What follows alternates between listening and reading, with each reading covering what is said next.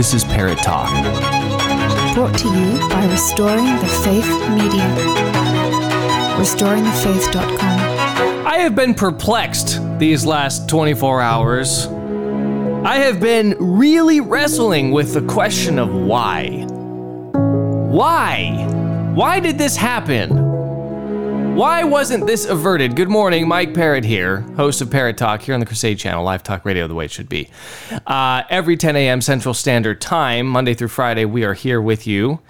Um, and today is the fifth day of the tenth month of the year of our Lord, twenty twenty-three. It is Thursday. I love Thursdays. You know why I love Thursdays? Because it's almost Flat Earth Friday.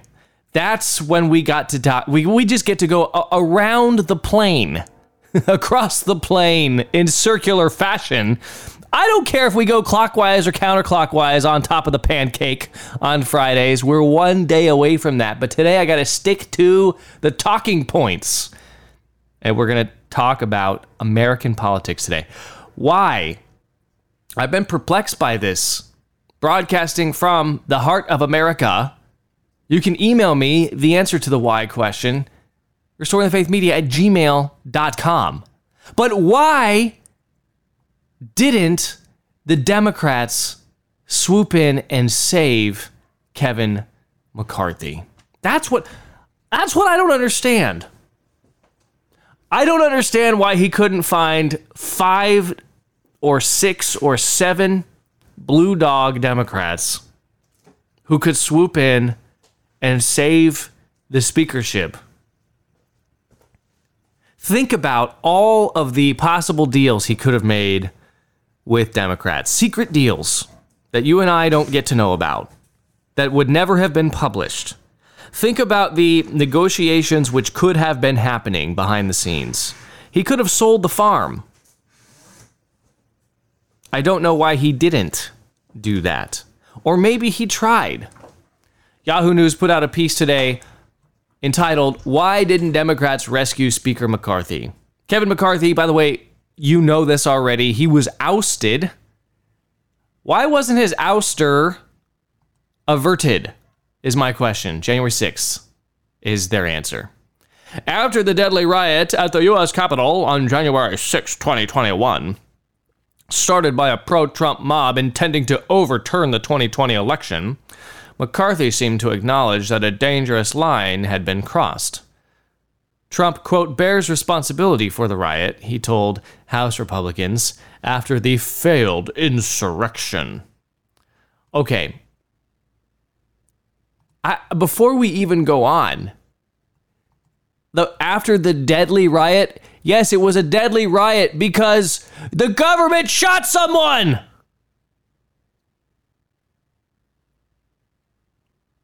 At the Capitol on January sixth, twenty twenty-one, started by a tro- pro-Trump mob. Was that really a mob? It was pretty peaceful. I know people who were there. It's not a mob. It's a collection of vote harder boomers. Intending to overturn the twenty twenty election. Overturn? Or straighten it out? What are you talking about, overturn? McCarthy seemed to acknowledge that a dangerous line had been crossed after the failed insurrection. Oh, you're going to see an insurrection one of these days. In these United States, I predict that I will live to see an actual insurrection, and people will look back at January sixth like that was child's play. This is just boomers with MAGA hats standing around at the, at the Capitol building, complaining. Apparently, by the way, uh, I just spoke to a priest who was there, actually there, uh, over the weekend. And I didn't know he was there. And he was telling me that um, the the mood of the crowd was pretty serene, peaceful. You know, people were like, hey, we miss you, Trump. We can't believe this is happening. This is, they're stealing it from you. Won't you do something about it? And when he said there was a, a definite turn in the character of the mob, there was a definite uh, pivot. Once it became clear that Trump was just going to give up, once it became clear that he just wasn't really going to fight it, he only wanted them there as some kind of political stunt or to send a message, they felt like they were being used. That is when the minds of a few of them turned, and they said to themselves, well, if he's not going to fight for his own presidency, then what are, what the heck are we even doing here? So there was there was a demoralizing moment when it do, when it did become clear to the folks on the ground there that Trump just wasn't going to do anything about the stolen twenty twenty election. And this priest who was there, I trust him, uh, was relaying the fact that, yeah, some people said, okay, well, let's go inside the Capitol, and he didn't. He was like, yeah, that's probably a bad idea. I, I, I probably better just kind of go home. He said he met the guy with the horns. The guy with the horns saw him in his cassock and said, hey, Father, how are you doing? Seemed like a normal guy.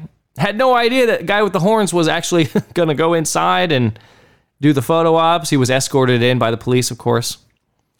This uh, this angry, violent mob was was just ushered inside. Oh, go this way. No, no, no, go this way. Oh, okay, great.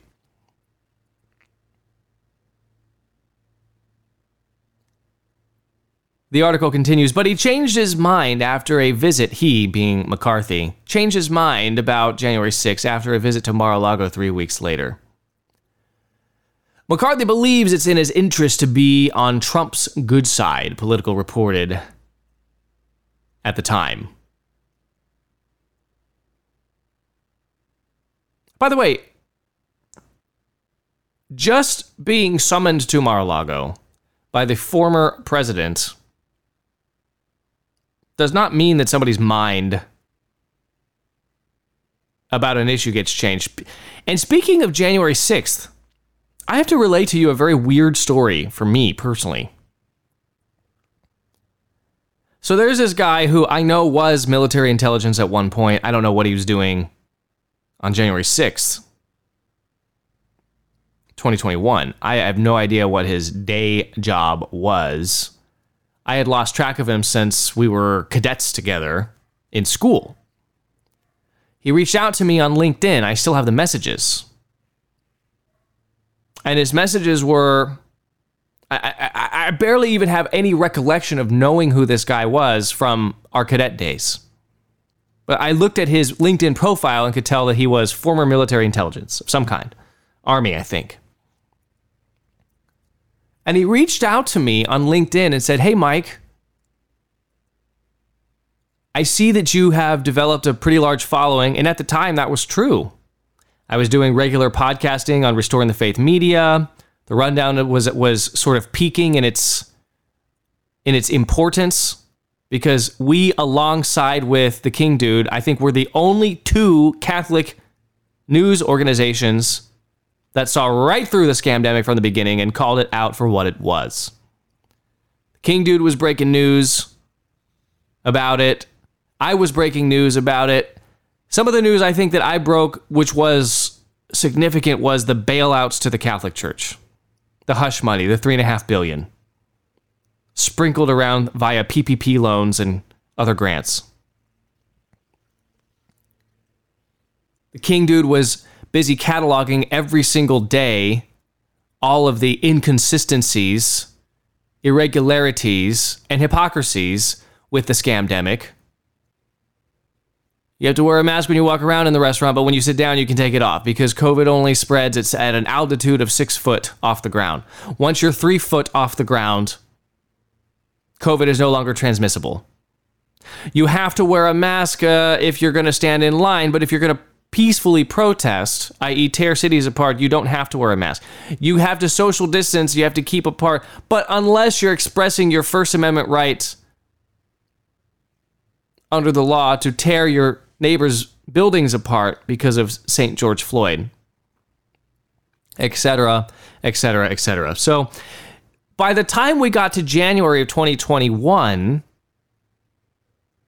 I was probably reaching, I don't know, ten or twenty or thirty thousand people a week. Mostly in the United States, but throughout the Anglosphere. And this guy reached out to me and was like, hey, we're planning a rally on January sixth. Would you like to come? And I looked at it and I thought, well, I don't know. I've been I had been traveling a lot.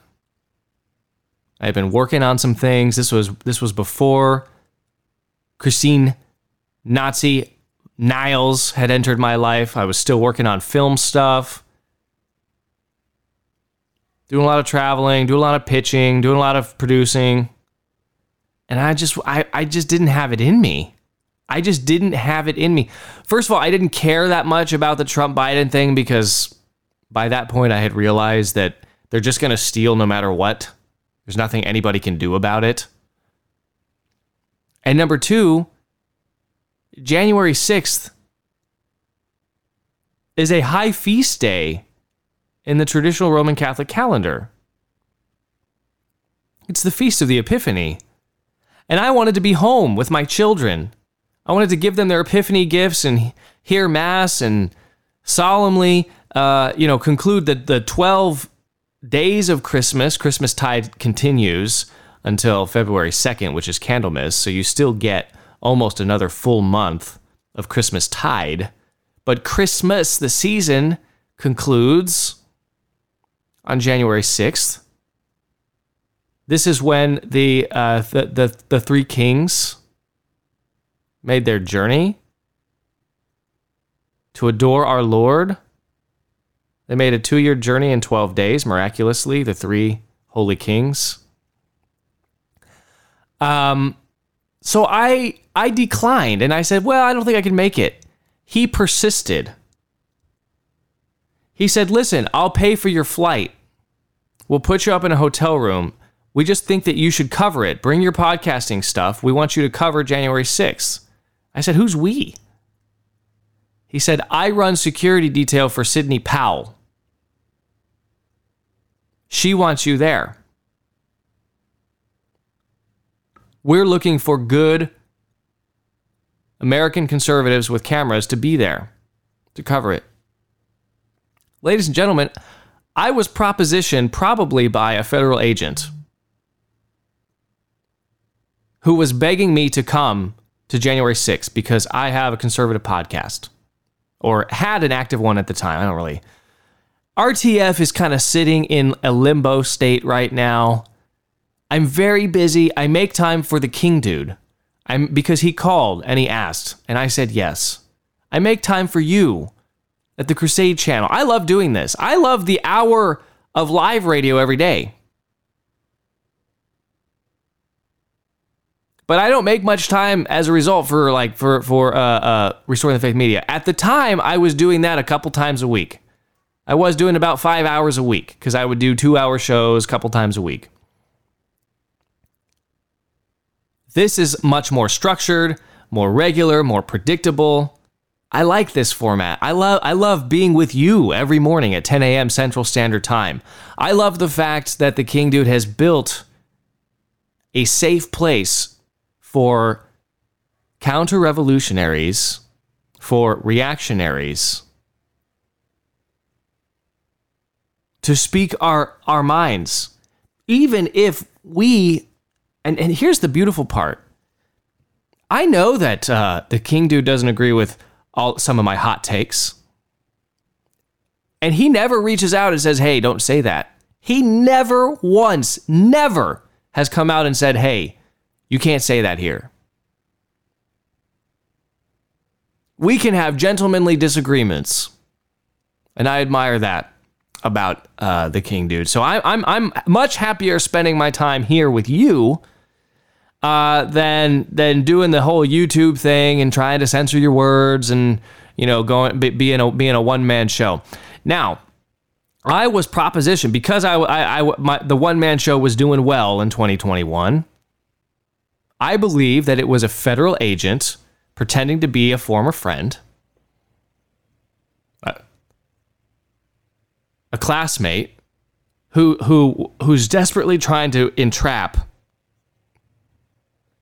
somebody like me to show up to January sixth to the Capitol and do something dumb. I think that's what the game was. I think that's exactly what, and and the only reason, uh, two reasons why I didn't go. It wasn't like I didn't have a spidey sense of like, oh, this is this is a this is a false flag operation that I'm getting tricked into.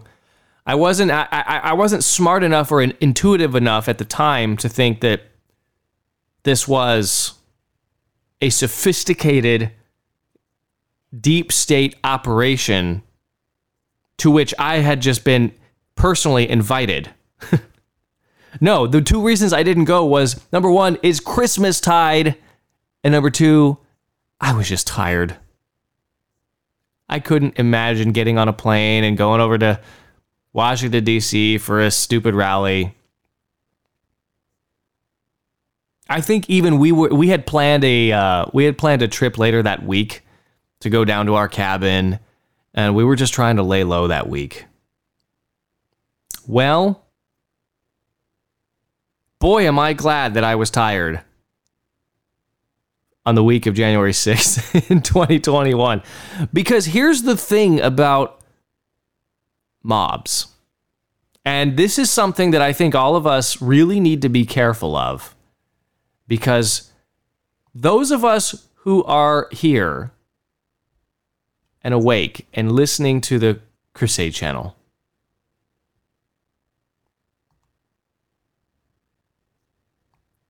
those of us who are around,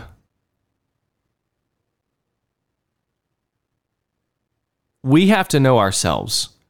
We need to know our own limits. We need to know our own weaknesses.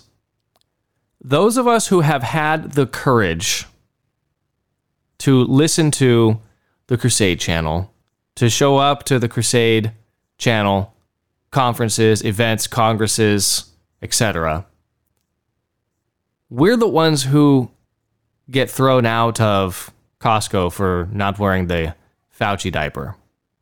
We're the ones who got fired from our jobs for not taking the Fauci vaccine. The Fauci ouchie. I used to call it the Fauci ouchie on YouTube when I had to censor my language. We are the ones who withstood an enormous amount of social pressure, political pressure, financial pressure, psychological warfare. We are the ones who endured. That means that we are the strong personalities. We are the counter-revolutionaries. We are the counterculture. That also makes us susceptible to our irascible appetites. Our irascible appetites, those temptations which are remote goods. In our irascible appetites, we have to control those things by the cardinal virtue of fortitude. And fortitude has all these magnificent sub-virtues such as courage, long-suffering, patience. Things that, frankly, I'm not very good at. Because I am somewhat irascible. I seek goals and I try to achieve them. So do you. So do you, because you wouldn't be here if you weren't that way.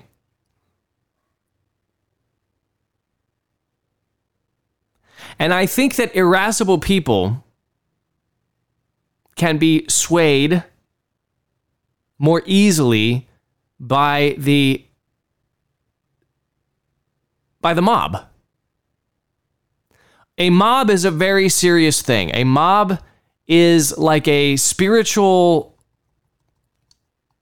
entity unto itself. The interesting thing about a mob is that it it loses control. You you cannot control a mob.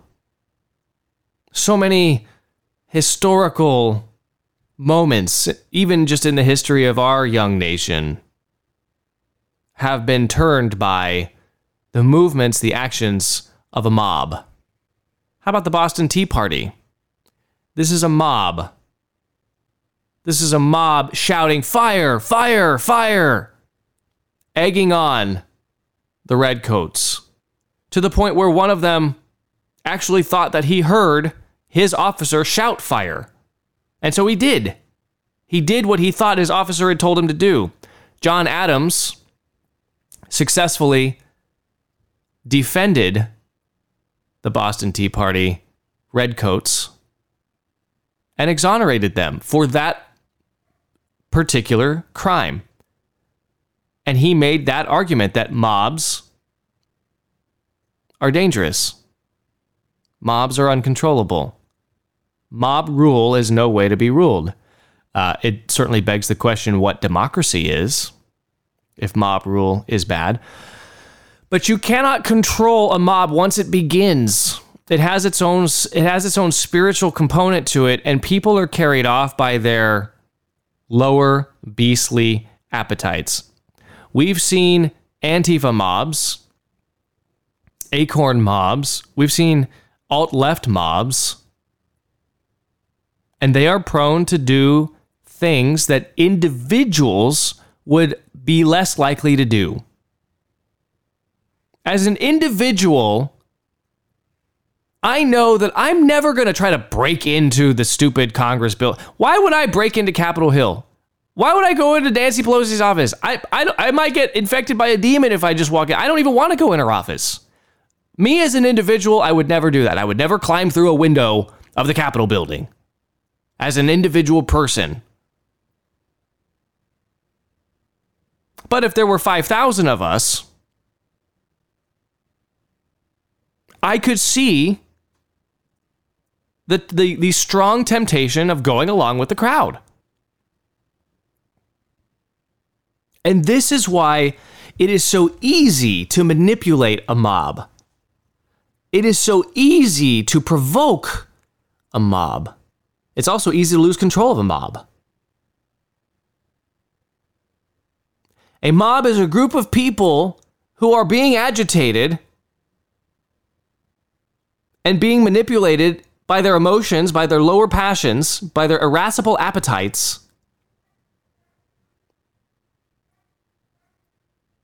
who very often, collectively, combined, will do something that individuals won't do.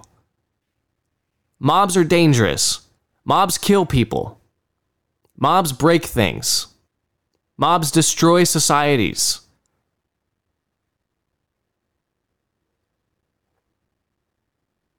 Mobs are generally to be avoided. Think of the mob chanting in front of Pilate, "We have no king but Caesar. Crucify him! Crucify him! Crucify him!"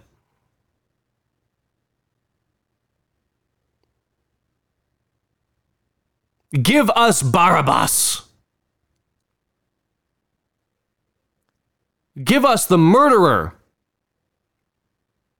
The violent rapist murderer. We want him free.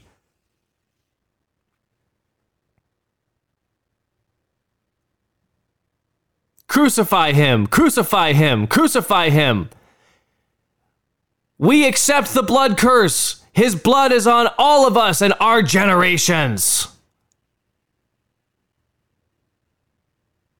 That is mob rule. The Pharisees played the same role that the feds played in January sixth. The Pharisees stirred up and controlled the mob. They directed the irascible nature of the mob To, to to seek something which they individually would never seek. I believe that many members of that mob, many members individually, would never have wanted to free Barabbas over freeing our Lord. Barabbas was a violent criminal, a murderer. Our Lord was walking around healing people, preaching love and truth. individually in a, in a rational state of mind over a cup of coffee, very few people in that mob would have chosen Barabbas. Yet, in the context of mob rule, they were stirred to their lower passions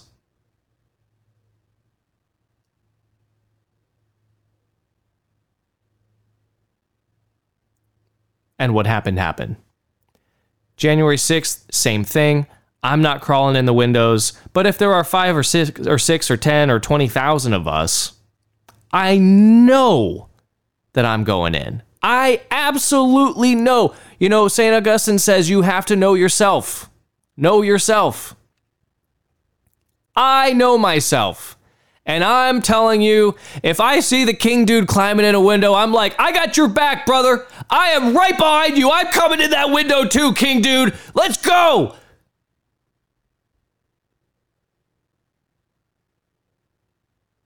And I know the king dude's not going to go climb in that window by himself either. But I do know him well enough to know that, hey, you know what? If there's ten thousand of us, if there are priests going in there, if we see banners of the T F P going in there,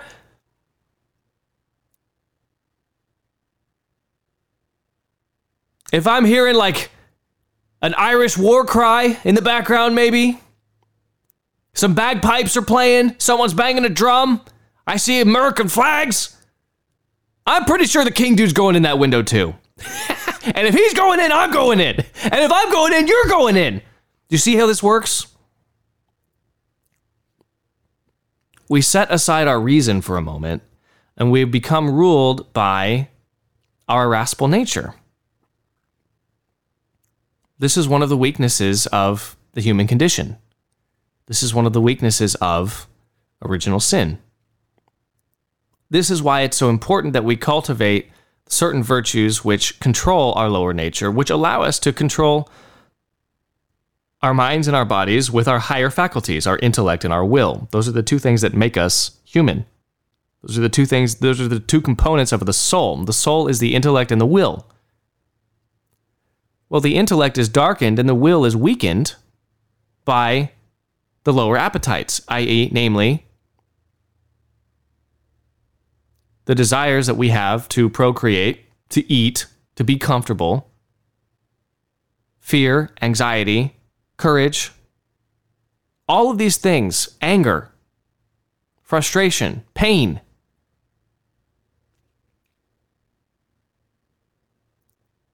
The lower emotions that we feel that become pre- precipitated and take control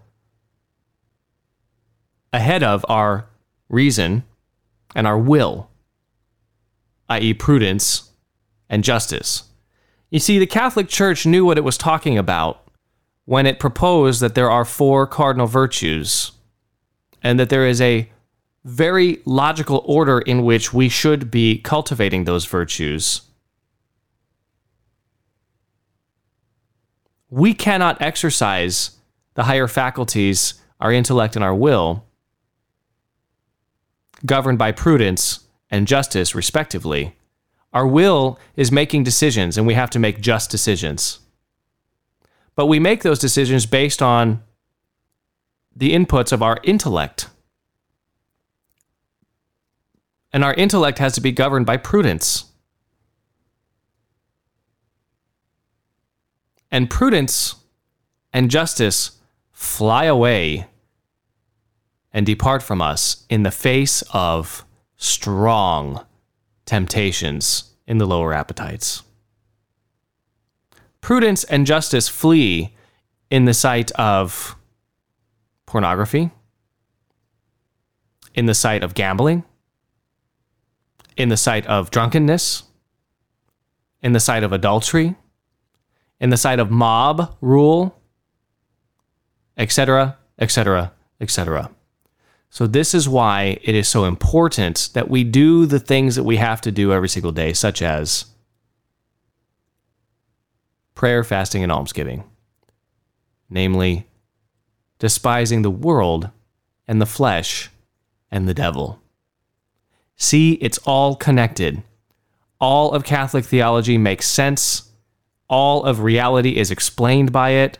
There is no need to lean on any other explanation whatsoever because it is complete. It is integral to our lives. It is logical. And it is, you know, th- the hardest part about it is just doing it every day. Just living it every day. Easy to talk about it, hard to do it. I know this. I do talk about it. And yet I have to do it too. And I, I'll tell you, it is a lot easier to get behind this microphone and talk about prudence, justice, fortitude, and temperance than it is to exercise those four virtues every single day and find ways, find defects,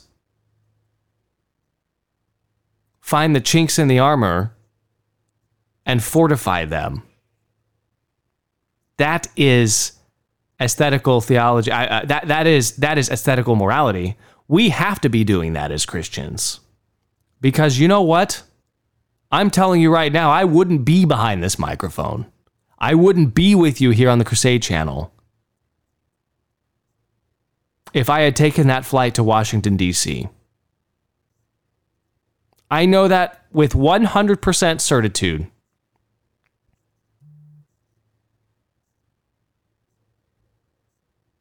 This is the Crusade Channel, live talk radio, the way it should be.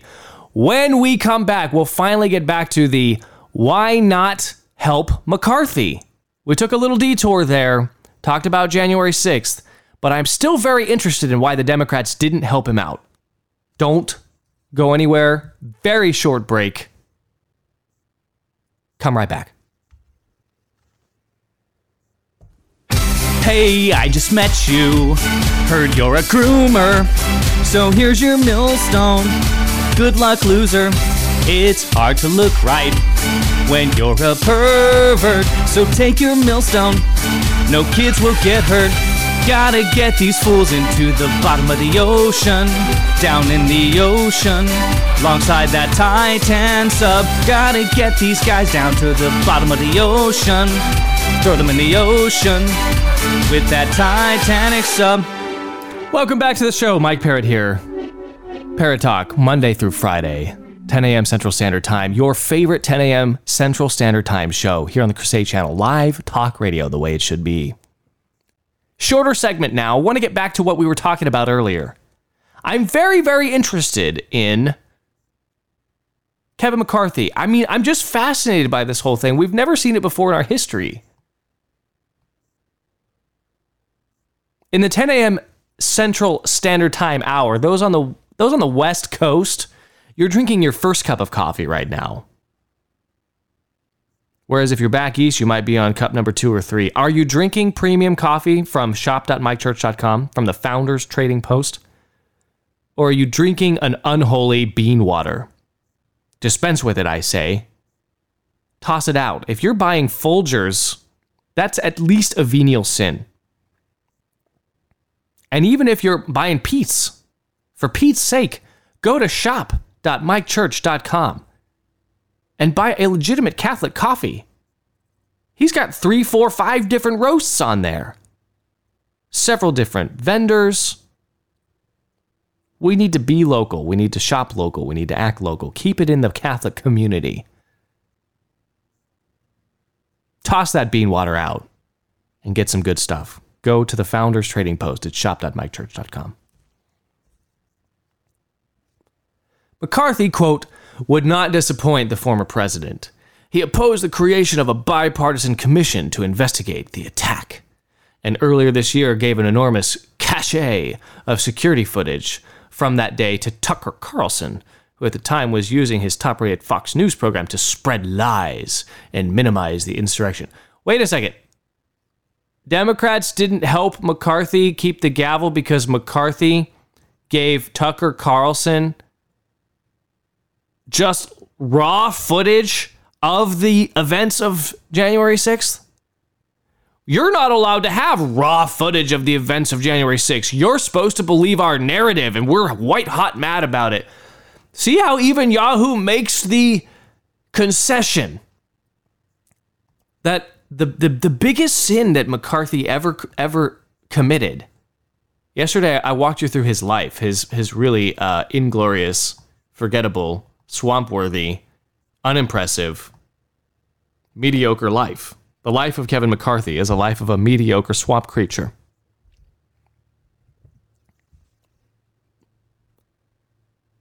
In the Democrats' mind, the biggest sin that McCarthy ever committed was just telling the truth about January sixth.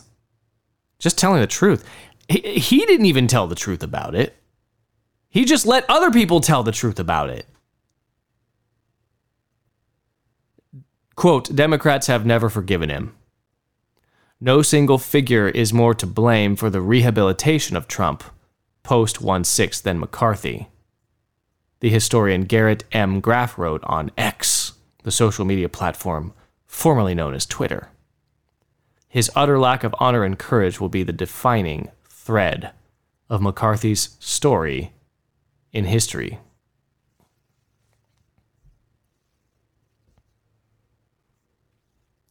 His cardinal sin that he committed, the unforgivable sin, was telling the truth about January sixth. This gives you insight into the mind of the Democrats in the Congress. This gives you some insight. If this is true, and I believe that there's some truth to this, this tells you that not only do they hate the truth, they despise the truth, but they desperately desire, they want you to believe lies and falsehoods about reality. They hate reality. They're part of the war on reality. We already know this because the Democrats despise the reality of the climate. They despise the reality of economics. They despise the reality of biology. They they hate science. They hate God. They hate creation. They hate nature. So why would why would we not think that they wouldn't hate truth? They hate truth. This tells you that the biggest sin that McCarthy ever committed was just telling the truth about J six. Quote, it was clear that Gates or another opponent would use that power against him. It was only a question of when. That power of being uh, one uh, single legislator introducing a motion to vacate the speakership.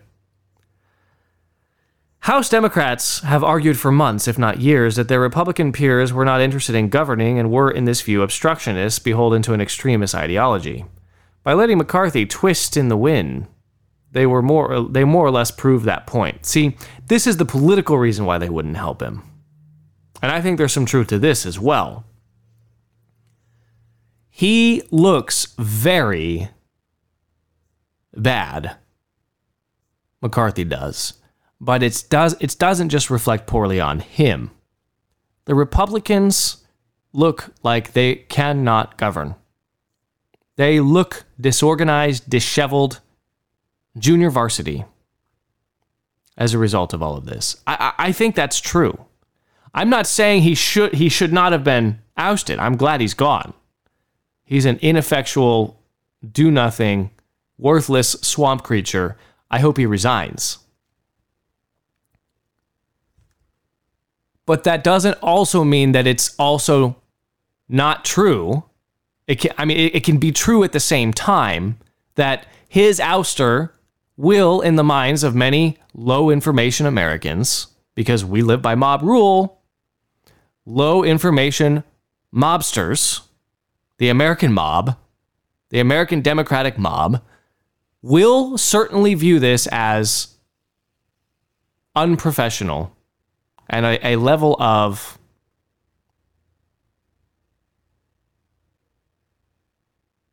negligence, disorganization, unprofessionalism. And they may question, well, are the Republicans prepared to lead?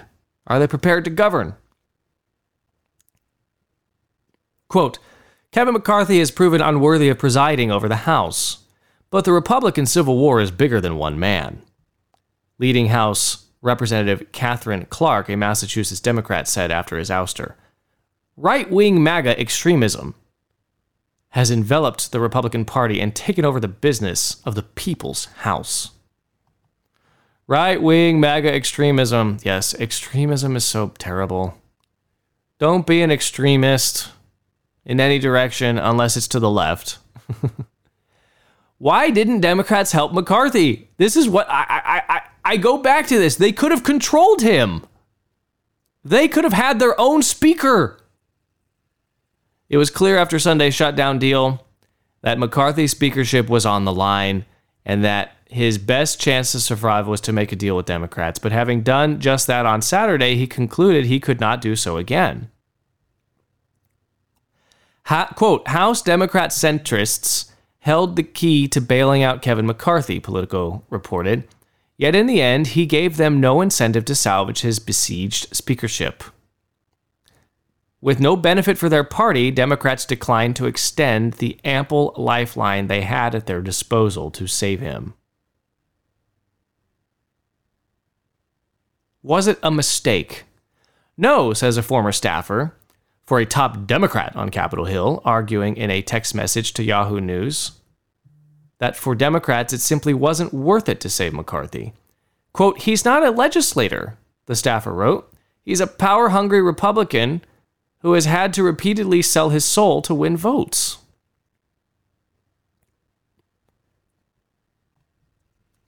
Can you think of any legislative achievement that Kevin McCarthy has achieved? Does he have a serious or significant legislative body of work that anyone can point to since being in the House of Representatives in two thousand six? We are talking about almost twenty years in the House.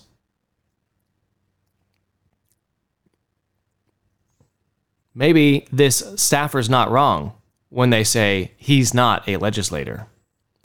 But others think Democrats are wrong to celebrate McCarthy's demise because whatever comes next will be much worse for all Americans. Quote, although Dems aren't to blame for this chaos, they have a moral obligation to strive for the best outcome for America.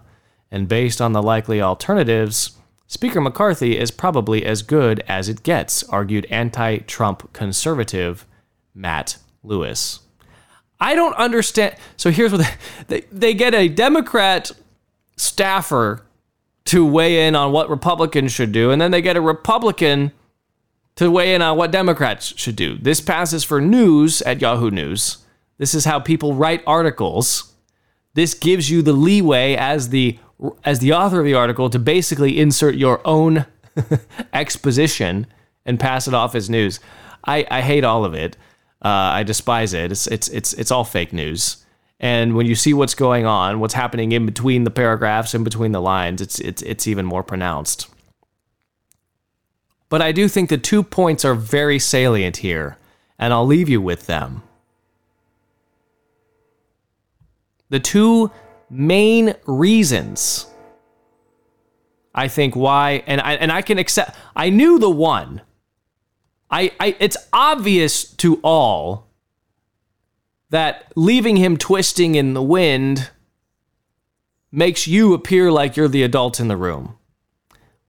Never let, uh, uh, never let an enemy fail to self-destruct. Okay, so, all right, if the Republicans are just going to embarrass themselves, quote unquote, which again, I don't think it's an embarrassment, but many people will think that. Then don't help them. Decline to help them. Yeah, let them, let them flame out. That makes sense to me. But the real underlying truth of the fact that we can never, ever forgive Kevin McCarthy for telling the truth about our big lie about January sixth and the insurrection.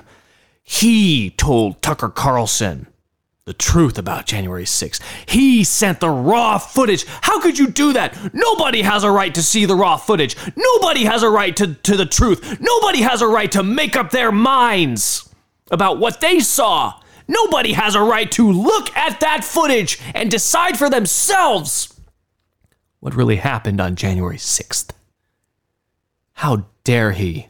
He crossed a line, a red line. And for that, he has the scarlet letter. And for that reason, not one Democrat could prevent his departure. It wasn't, they had, they could have controlled him for the rest of time.